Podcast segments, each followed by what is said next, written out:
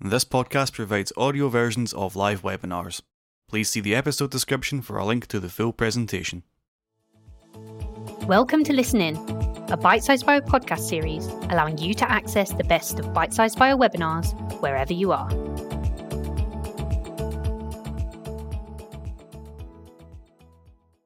Our final keynote presentation today is titled Precise High Efficiency Editing of Stem Cells to Probe Human Biology and Model Disease and is being presented by Professor Bill Scans from the Jackson Laboratory for Genomic Medicine. Bill received his BSc and MSc in microbiology and immunology from McGill University in Montreal, Canada. In 1992, he was awarded his PhD in molecular and medical genetics from the University of Toronto, where he pioneered gene trapping technology in mouse embryonic stem cells. In 1997, Bill took up an appointment as an assistant professor at the University of California at Berkeley. From 2003 to 2016, Bill led the mouse developmental genetics and embryonic stem cell mutagenesis teams at the Wellcome Trust Sanger Institute in the United Kingdom, focusing on the generation of a genome-wide collection of conditional knockouts in mouse. He has over 80 peer-reviewed publications and is now based at the Jackson Laboratory for Genomic Medicine in Farmington, Connecticut, as the Director of Cellular Engineering. Bill's laboratory is currently exploiting new genome editing technology to study gene function and model disease in human stem cells. We will have a question and answer session after the presentation, so please type any questions that you have into the questions box which appears on the bottom of your screen, and I'll put them to Bill at the end. So now over to you, Bill, for the presentation. Thank you for the introduction. Today I'll be talking about uh, two technologies, both of which have uh, been awarded Nobel Prizes, which when combined gives us a very powerful platform to understand uh, basic cell biology, early human development in a model cell system. These two technologies include reprogramming, which um, uh, is used to create uh, stem cells from somatic cells, uh, and the so-called induced pluripotent stem cell, and CRISPR technology, which is uh, we can use for editing the genome of these uh, induced pluripotent stem cells. Now, one of the big advantages of induced pluripotent stem cells is that they can be differentiated into virtually any cell type uh, of the human uh, body. Uh, and they can be propagated in culture indefinitely and will maintain a normal diploid karyotype. So these are normal cells, uh, unlike those cells that have been used in the past to address human cell biology and biochemistry, which includes HeLa cells or HEK293 cells. These cells, in contrast, are highly abnormal cells. They don't have a normal genome, and so it might be a good time to revisit a lot of the cell biology and biochemistry uh, that we have learned over the past 40 or 50 years, but in a normal cell like a, a human induced pluripotent stem cell. So the second technology, editing, um, makes possible uh, the modification of these cells at the genetic level so we can introduce mutations into these cells. And the, the incredible property of, of CRISPR technology is that one can make biallelic mutations. So one can modify both copies of the gene simultaneously. With uh, conventional uh, gene editing technologies that were used in mouse embryonic stem cells, this was not possible. It was only possible to, mo- to modify one of the two copies of, of the cell in a single round of editing. So by combining iPSC with gene editing, one can imagine using these cells uh, to uh, phenotype these cells in a variety of different ways to address different areas of human bi biology. So we have a vast amount of human biology that can be uh, accessed using human iPS cell technology and genome editing.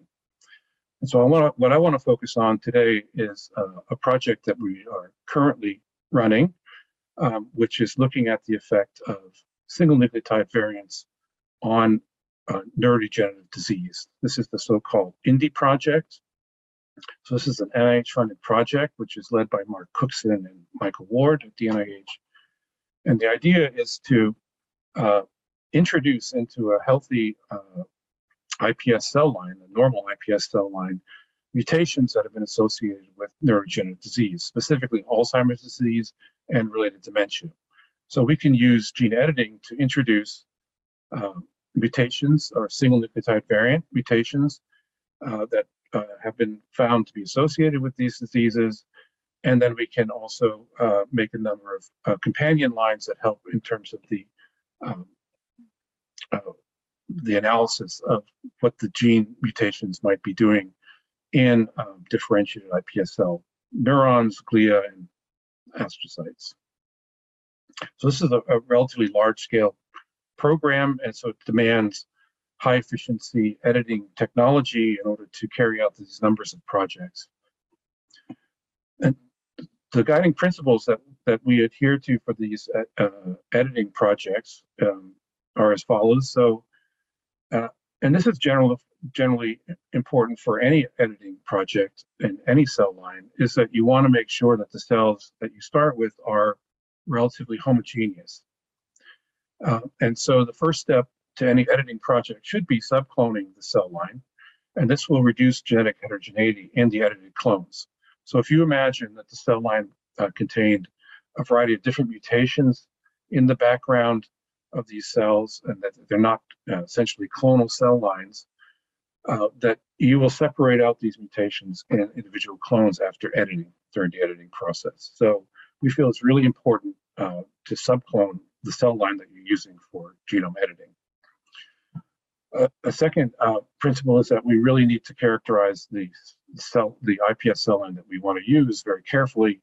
We want to make sure that it has an intact genome, so we will use karyotyping, high density SNP arrays, and even whole genome sequencing to characterize those cells. Um, we, are also checking for um, mutations in T53, which are often uh, mutated in uh, culture of iPS cells to make sure that they have uh, normal uh, function of this uh, important gene, genetic pathway.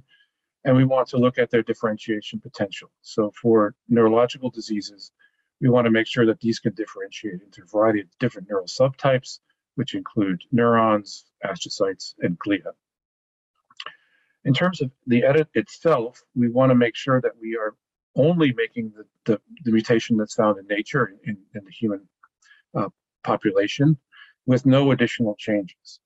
So we know that um, you know one can introduce silent mutations which may improve editing efficiencies, but the uh, risk is that these mutations could affect the property of the gene, uh, transcription of the gene. Um, uh, so, so some missense mutations, for example, are known to create splice, uh, splice, splicing problems. So we want to make sure that we make only the, the disease mutation, which uh, in most cases involves just a single nucleotide change. Once we've made those changes, we want to assess the genome of post-edited clones, again, to make sure that these are normal after this uh, editing process. And so we will look for on-target effects. Karyotype the cells again. We'll look at their genome by high-density SNP arrays. I'll explain what on-target effects are in a moment. And finally, as a control for these experiments, once you identified a cell with phenotype, you'd like to be able to prove that that phenotype is due to the mutation and not something else that's been acquired uh, during the process of editing or culture. So the last step of this process would be to revert the mutation using CRISPR editing tools to control for any off-target or cell-acquired mutations. So just to, to, drive that point home, we want to be able to fluently engineer both mutants and revert alleles. And so this could be um, uh, visualized by in, uh, by uh, this slide, which shows that initially we'll take uh, wild type cells and introduce the, the, mutation using a mutant oligo and a Cas9 uh, RNP.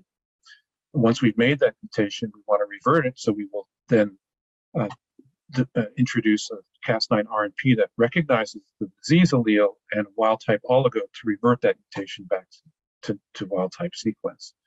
And so in this process, we need to avoid introducing PAM mutations. So we will select uh, guides that do not introduce a PAM mutation in, in the in the locus.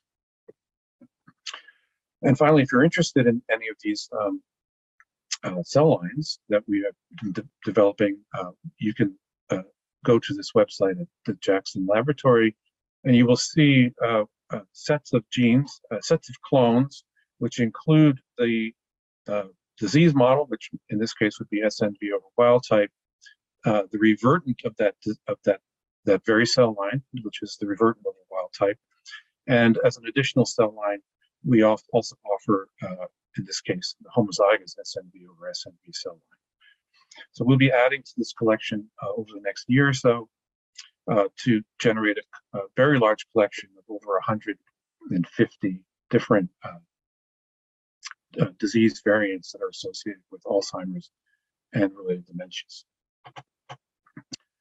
So the choice of the reference IPS cell line project was critical. Um, and so we had we uh, looked at uh, eight different IPS cell lines for their properties and uh, looked at their genomes, their differentiation properties, uh, and we settled on one cell line, which is called COLF 2.1J, um, which is a cell line that uh, I've been working with for many years now. We know that COLF 2 cells uh, are very stable in culture. They can be easily edited. They have a broad differentiation potential. Uh, so these cell lines are male. They come from uh, an individual of Northern European descent. Uh, this is actually an edited sub, uh, clonal subline that we start with at low passage.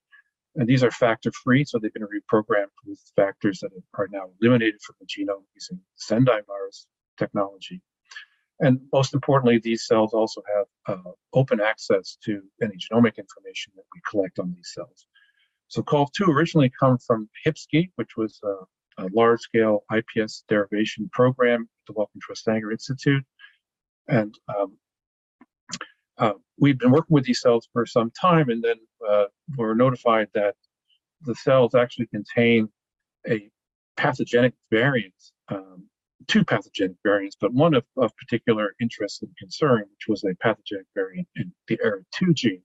So this is a uh, deletion of 19 bases, which introduces frame shift mutation in one copy of ARID2.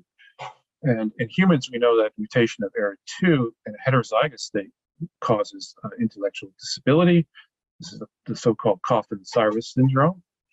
Uh, so we wanted to correct this mutation before we started this project, because obviously we don't want uh, mutations that are in the background of the cell to uh, confound the phenotyping of cells that carry mutations uh, that cause neurodegeneration.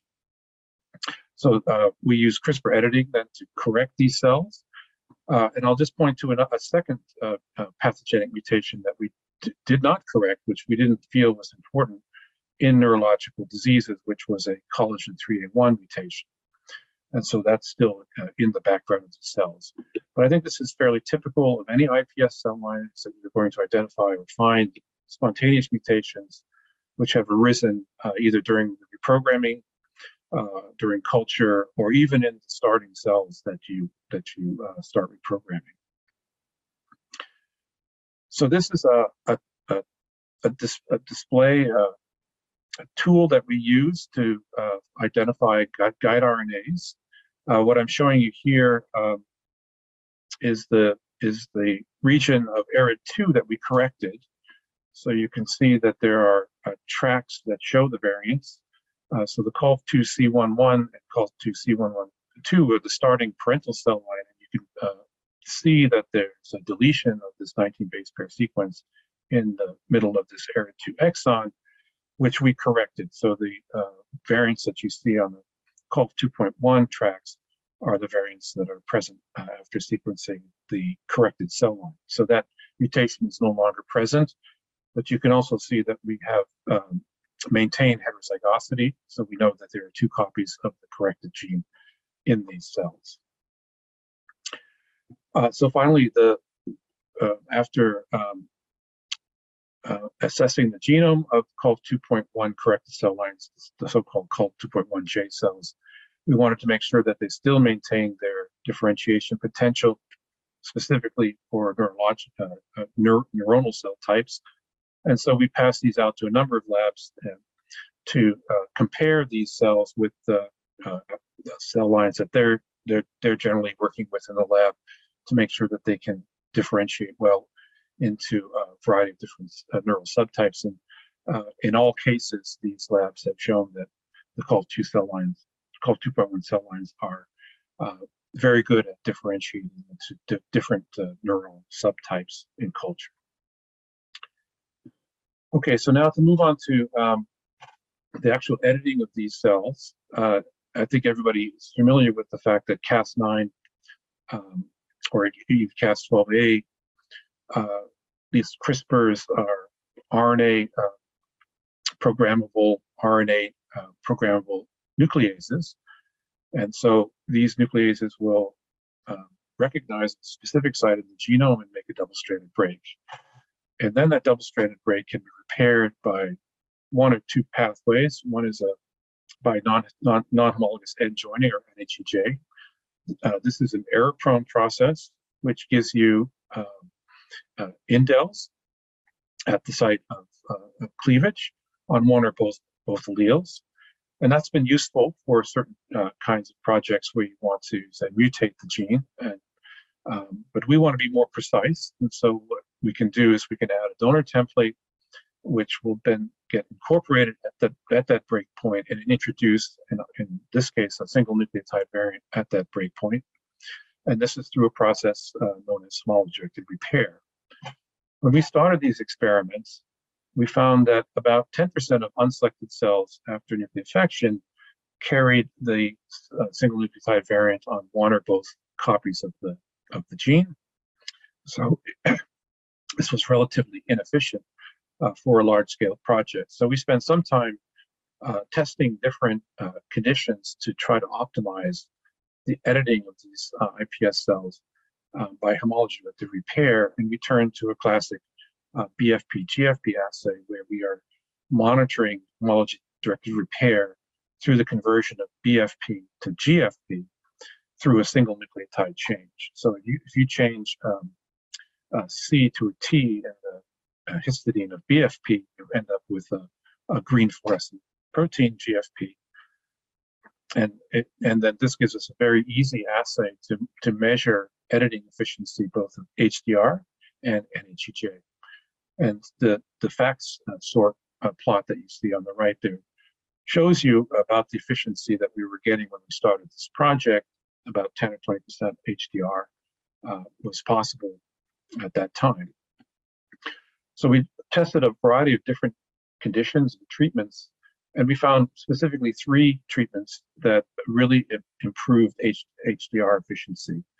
Uh, and these three uh, conditions are additive, so each on their own improve, but you combine them and then will improve them in an additive fashion. So the three things that we found that have really improved uh, HDR efficiency was the use of a small molecule uh, enhancer of HDR uh, called HDRE. We found cold shock um, also improved efficiency on its own, but in combination with HDRE improved it even more. And then finally using uh, N-modified uh, single-stranded oligo donors, donors uh, which are more stable. In addition to cold shock and HDR, we could really boost the efficiency of HDR to, in this case, about 68% of cells. Um, this work is published, and you can uh, read more about the the um, how we do these uh, treatments and the the methods that we use for editing in this 2019 methods paper. Uh, since then, we've made a few other uh, small uh, modifications to this uh, protocol, um, which I've, I've shown you here on the right. So what we're doing here is we're using a, a MAXA nucleofection system.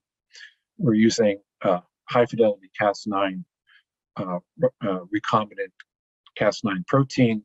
We add in the um, the guide RNA, which is synthesized and provided to us by Synthego, and we use these N blocked um, oligonucleotides uh, from IDT uh, in addition to the treatment of uh, the cells post-nucleofection with the HDR enhancer and cold shock.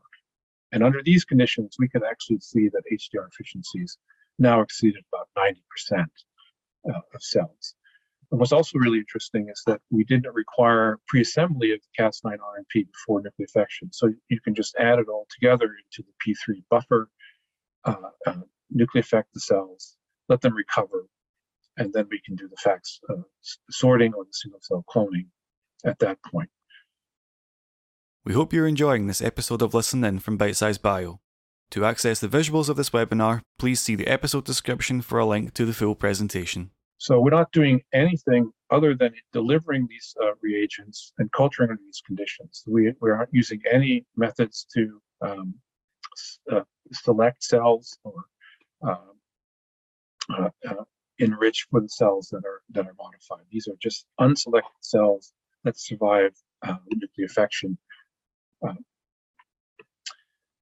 So to talk a little bit about how we design uh, these projects, I've just shown you one example of the mutation in, in the APP gene, the A637T mutation, which is a single nucleotide change, which changes um, alanine to, to, to threonine.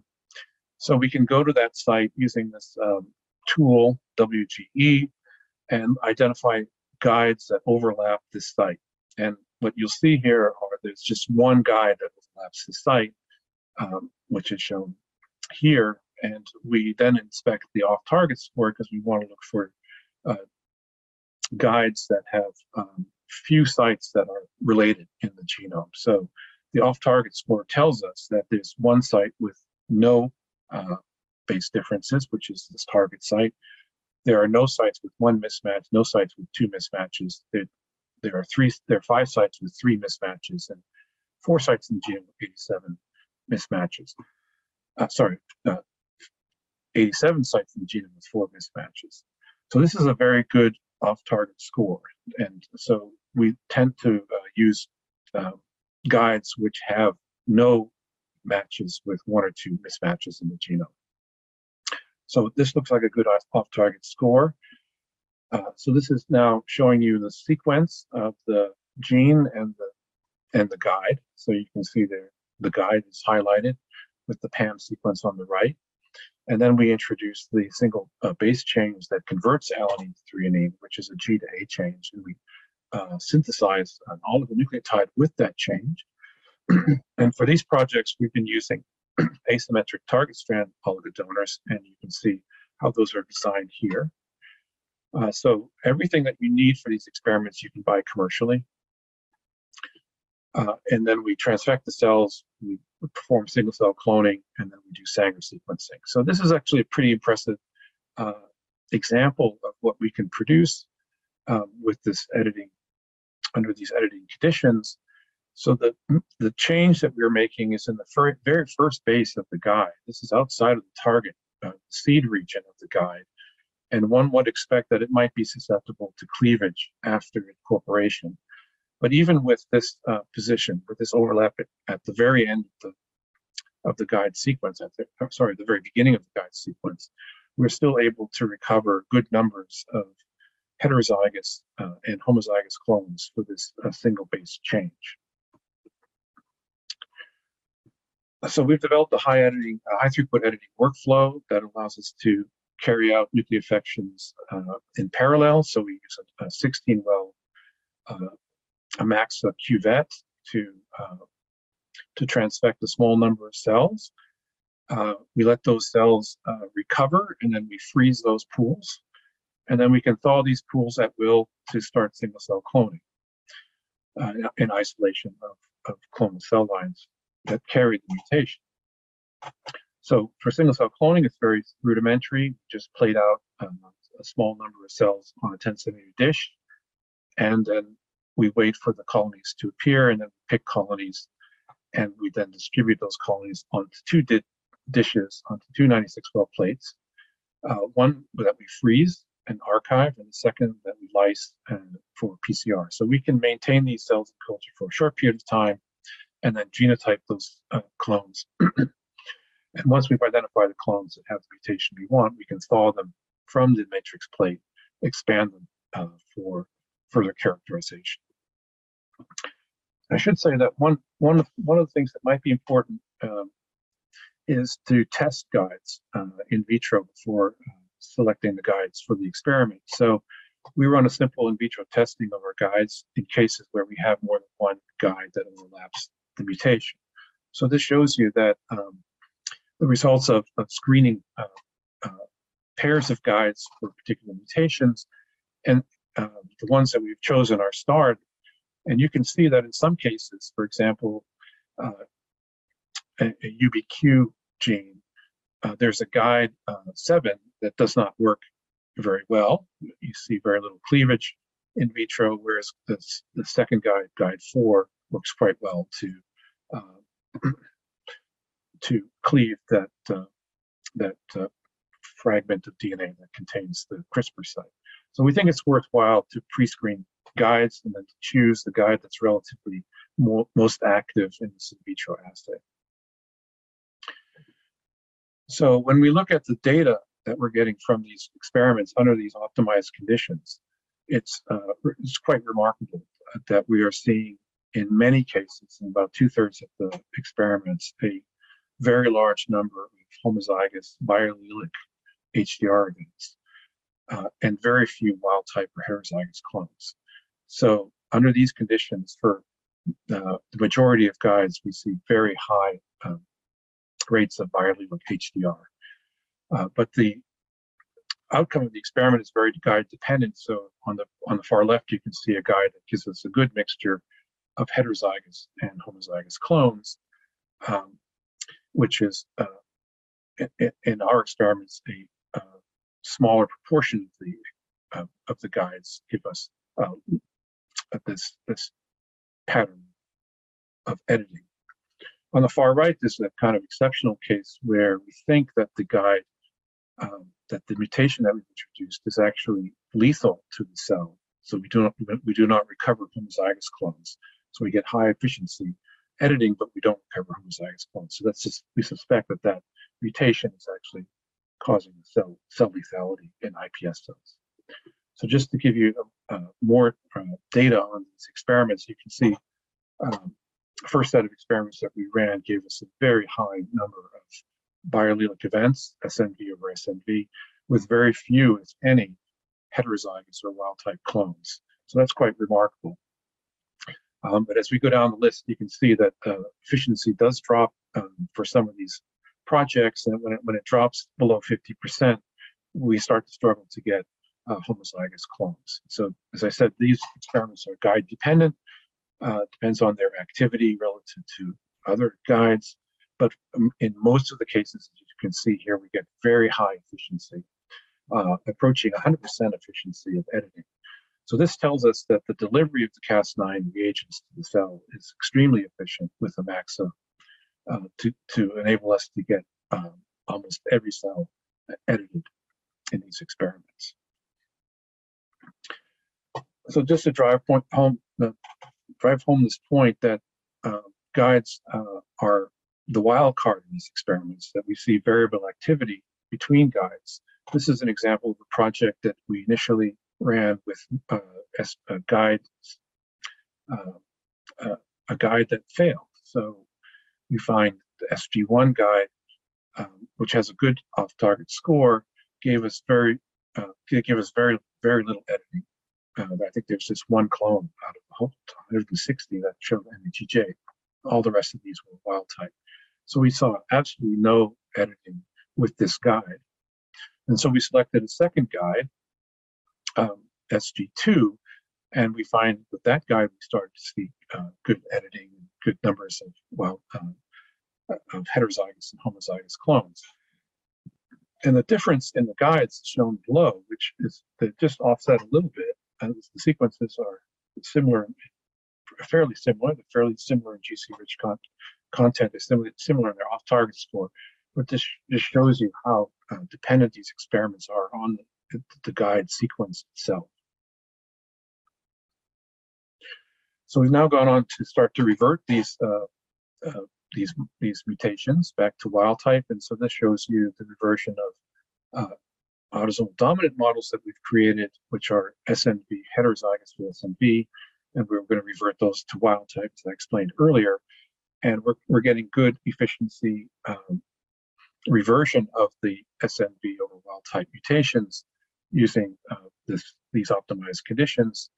You can see the number of wild type clones that we're getting for most of these projects is very high. And it's also interesting that the efficiency of reversion does not necessarily correlate with the efficiency of the original editing. And I think that again emphasizes the point that the, the guide sequence itself, even a single base pair uh, difference between guides, can affect the efficiency of these editing experiments. But nevertheless, um, we have been very successful in reverting these mutations back to wild type using a guide that uh, recognizes the uh, mutant uh, uh, copy. Okay, so the high uh, efficiency of editing does create a problem for us, and, and that is that if we don't recover heterozygous clones from these experiments, how do we uh, deal with this? And so what we needed was a method to help control the zygosity of these experiments. And we tried a number of different strategies, but the one that ended up working the best was just to simply add dead Cas9 to these nucleofections. The idea being that dead Cas9 with the guide will recognize the site, but it won't uh, cleave that site. And so essentially it's protecting one of the two copies from uh, cleavage and, and modification. Uh, so just by editing, uh, just by adding dcas9, we might be able to shift the outcome away from uh, exclusively homozygous clones to start seeing heterozygous clones. And so this, this looked promising in our BFP assay. So you can see that in the BFP assay, with Cas9 alone, we get very high efficiency of HDR of the BFP to GFP. Uh, but when we add dcas9, we can shift the outcome uh, back to wild type. So we get mostly uh, unedited clones with the addition of dcas9. So the amount of dcas9 that you add is critical. And so we uh, show this in uh, pilot experiment where initially we didn't get any heterozygous clones for this mutation. They were all homozygous. But by adding increasing amounts of dcas9, you can see a dose response where we start to see uh, more and more heterozygous more and more wild type clones after the addition. And so this turn, turns out to be a very useful way to recover heterozygous SNV over wild type clones in those cases where we get very high uh, RNP activity and exclusively homozygous clones. So we've done this over a number of different projects and trying to titrate the amount that we think will be most useful. So um, you can see that in all cases, we can shift the outcomes experiments with the addition of DCAS9. Uh, one to four is too much. You get um, uh, no heterozygous homozygous clones under these conditions. But if you scale back to one to two and or lower, you start to see more and more heterozygous clones. So from these results, we actually think that um, a 1 to 1.5 ratio DCAS9 to Cas9 is probably optimal. And so uh, for experiments that we conduct now, we, we basically run them under two different conditions with, uh, with, with Cas9 only and with uh, Cas9 plus DCAS9, usually at a 1 to 1.5 ratio. And you can see that using from those two nucleofections on the far right, you can see that we get plenty of homozygous clones and heterozygous clones under these two conditions. Okay, so one of the um, really important uh, QC uh, assays that we run on these um, is to detect on-target effects. So a couple of years ago, uh, Dominique Paquet's lab published a really important paper showing that um, in the case of editing um, you can lose one of the two copies of the of the target either by uh, deletion or other rearrangements or by this loss of uh, heterozygosity where the mutation um, breakpoint down to the distal end of the chromosome gets converted uh, and you see loss of heterozygosity. So these are these are events that we do not want. Um, so in cases where you think you have a homozygous clone, you might actually have what, what is known as a hemizygous situation, where you have one copy of the gene intact, the other copy is lost.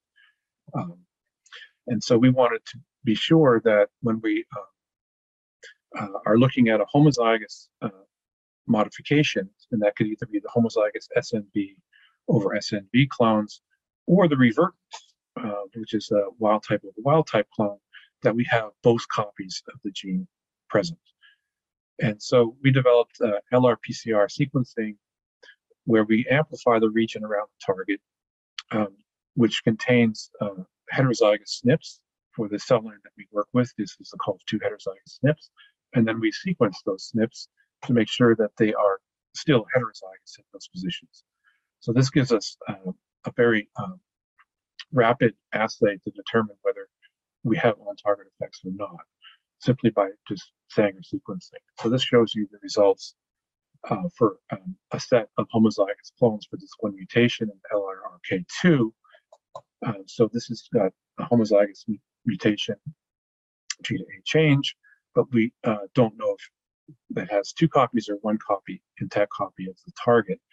And by uh, genotyping SNPs on either side of this uh, that are amplified in this amplicon, we can determine that there is indeed loss of heterozygosity uh, in some of these clones. So if you lose heterozygosity of the SNP, that is an indication of an on-target effect where the second copy is either deleted or there's an insertion or a translocation, or there's been this uh, loss of uh, copy neutral loss of heterozygosity. And if you can see from the pattern of loss of the LOH, you, it can affect uh, either side or just one side of the target region. Uh, the direction of the change can be in either direction. Um, but it's very important that we screen these clones out by this assay.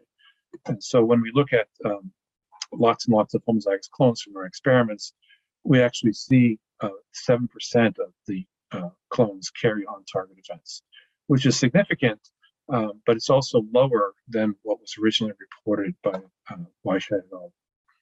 So we're fairly satisfied that at least the optimal conditions that we're using is not creating a problem of on-target effects at the at the target region. We get a, a, reasonably low level of these on-target events. Okay, so we've gone on and looked at um, these post-edited clones, uh, not only by LRPCR, but by array and by G-banding.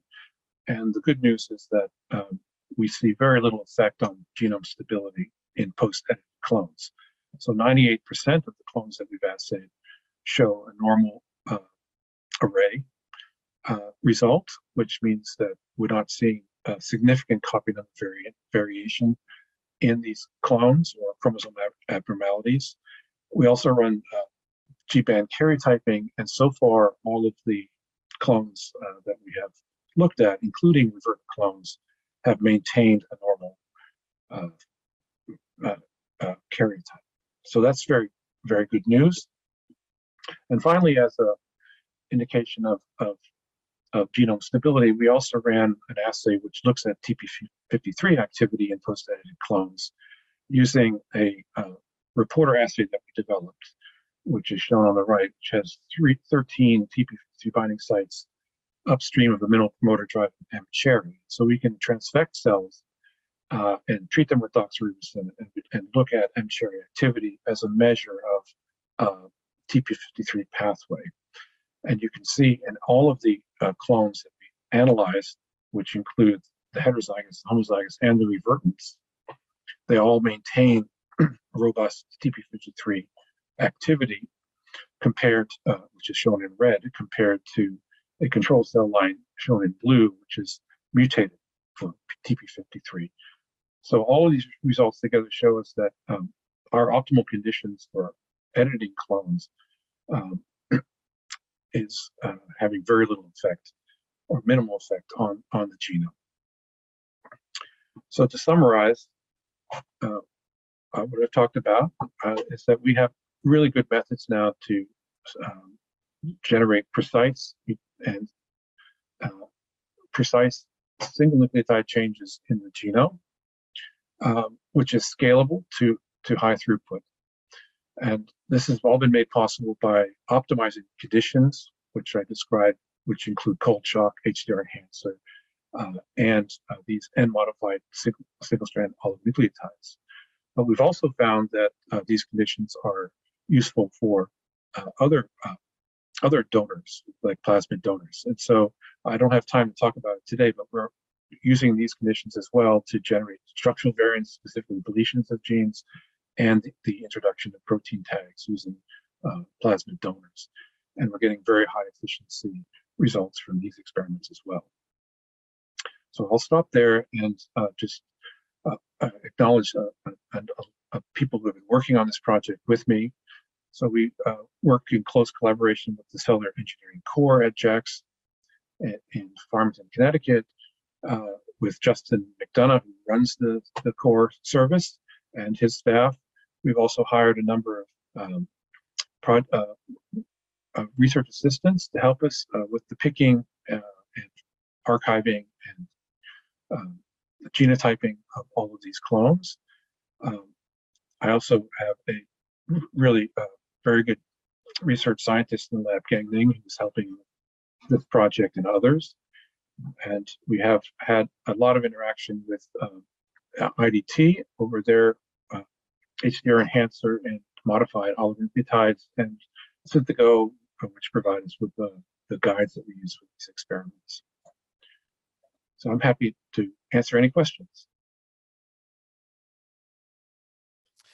Uh, thanks, Bill. Uh, that was an excellent presentation. Uh, we have a few questions uh, from the audience. If anyone else has a question, please uh, feel free to post it into the question box, and uh, which appears at the bottom of your screen. so the first question is, um, what other HDR donors have you tried? Yeah, I didn't have time to talk about this, but we've tried all sorts of donors. We've tried um, single-stranded oligonucleotides. We've uh, short double-stranded um, donors. Uh, we've tried uh, single-stranded DNA that we make ourselves. We've tried megamers you can buy commercially, which are single-stranded templates. We've tried circular uh, single-stranded DNA templates and plasmid DNA templates. So for um, small changes in the genome, I think single stranded oligos work beautifully, especially these N-modified ones. Um, for larger changes, you require um, larger donors, um, and we find actually the best donor is is, is still plasmid DNA. Uh, these other uh, N-block double-stranded DNAs from IDT or the Megamer, um, they work, but at, at much lower uh, efficiency. So actually, plasmid donors are very, very efficient in the system uh, to the point where we can get um, high biallelic uh, knock-in of, let's say, uh, fluorescent tag or, or halo tag. Um, so in our mind, um, if you want to make small changes uh, that fit in an oligonucleotide, that that that's that's the best choice. And for larger changes, we think plasmids are the best choice. Okay, great, thanks. Um, and uh, we have a question from uh, um, Anthony Adamson, who is one of the keynote speakers. Uh, he asked, do you routinely use asymmetric SSODN donors? Yeah, we do. Um, we compared uh, asymmetric donors with symmetric donors, and we varied the length of the donor and so on. And um, uh, we find that the asymmetric donors are slightly better you know, maybe 5% better than symmetric donors, you know, with uh, 100, 100 nucleotide donors. I don't think it makes a, a, big difference, and the strand that you use doesn't make a big difference. So we just started making these asymmetric and stuck with it because they just give you a slightly higher, but not not tremendously higher efficiency. Okay, thanks, Bill. Um, next question: uh, What if the uh, gRNA does not overlap the mutation? Yeah, this is this is the difficulty. So if you try to introduce a mutation on oligo using a guide that does not overlap the mutation, what happens is um, all of the clones are damaged by NHEJ. Uh, so we know that uh, when you transfect Cas9 protein, although it, it, only lasts for about 24 hours before it's degraded, um, within the cell, it's going through many cycles of, of, of cutting, repair, cutting. So if you don't um, block the cutting of the guide. It just continues to, to, to cut, get repaired, cut, re repaired until you've changed the nucleotide sequence so it can no longer cut. So with a, with a non-overlapping guide and an oligonucleotide that contains your mutation, all you get are clones that contain the mutation but have also been damaged by NHEJ. So you don't get what you want from those experiments. Uh, so, so the way that most people deal with it is they would introduce the mutation outside of the guide and then a mutation in the guide to suppress this recutting that occurs. And that's fine, but you know, for this project, we really wanted to avoid silent mutations because we're not really sure what their impact might be on the gene. Uh, so we did try uh, DCAS9 in, in, these situations, and we have some limited data that suggests that adding DCAS9 is also useful in preventing recutting once you've incorporated um, the, the oligonucleotide by HDR. So in fact, uh, you can recover uh, mutations with non-overlapping guides in the presence of DCAS9. The issue there is that DCAS9 also just reduces overall editing efficiency, so it becomes harder to get homozygous clones. Uh, but I think, you know, with a little optimization, maybe trying uh, different doses of DCAS9, it, it is possible to introduce mutations outside of the guide sequence. Okay, thanks, Bill. Um, so the next question, uh, in the first part of your talk, you spoke about how traditional cell lines are, are, very abnormal, and it might be a good time to review what we've learned about the cell biology of iPS cells. Do you think iPS cells should or will replace the use of these traditional cell lines? And if so, how can the scientific community help to move towards this goal, and what are the challenges there? Yeah, I hope they do move away from these highly abnormal uh, immortalized cell lines. Um, I feel passionate about that, and I've wondered about that for many years. I've tried to get cell biologists interested in stem cells in the past. Mouse stem cells um, also uh, have the same properties as iPS cells, um, but the, the, I think the the it, the trouble is that you have to um, you have to be a little bit more careful when you culture stem cells avoid them differentiating and dying. So they're a little more finicky to work with than HEK293 cells for sure. Also, the media that you use is more expensive. Uh, it, it, contains expensive cytokines and so on. So I think that's also a barrier to using uh, iPS cells is that, that it just costs more.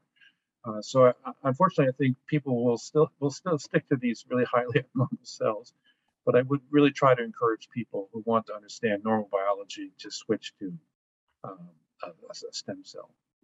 Right. Okay. Uh, just a couple more questions. Uh, you mentioned screening guides in vitro. How do you do that? Yeah, so it's a useful step because you you, you first test the primers that you're going to use for genotyping to amplify the region. So that's useful because not all the primers work well. Uh, so you amplify the region that you're targeting, and then you purify that on beads, and then you add in, you know, into these assays maybe 100 nanograms of the fragment, and then and then recombinant Cas9 and your guide, and the, the recombinant Cas9 RNP acts like a restriction enzyme and will cleave at the site uh, that, that, you've targeted to, so that you get cleavage products, and you just run those on a gel. So it's a very simple, quick assay, and I think it's worthwhile. Great, thanks.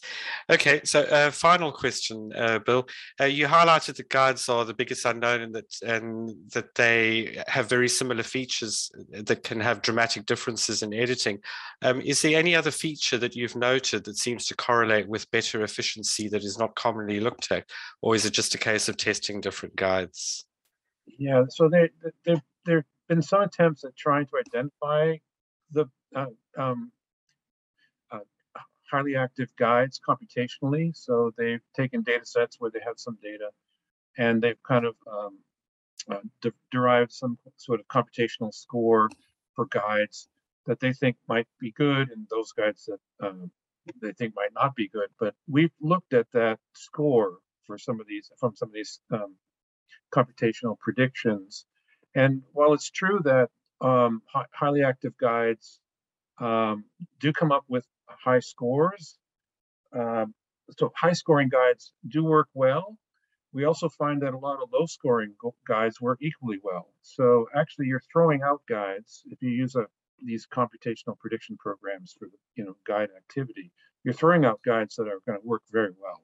So I don't think we've yet cracked this issue of what makes a guide a highly active guide and what makes a guide a poor guide.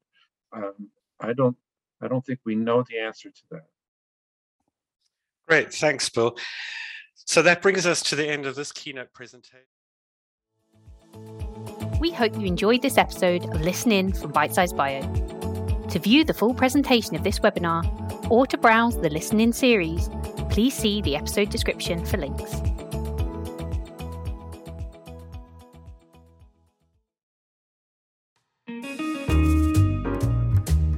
Finding the right mentor can make all the difference in your research journey. But what if you don't have one? Look no further than Mentors at Your Benchside, the podcast that offers curated advice from experienced researchers on lab skills, techniques, and career progression. With short, easy to access episodes, you can get the help you need to succeed in the lab. Visit bitesizebio.com forward slash podcasts or search for mentors at your bench site in your podcast app to subscribe and get help and advice from seasoned scientists.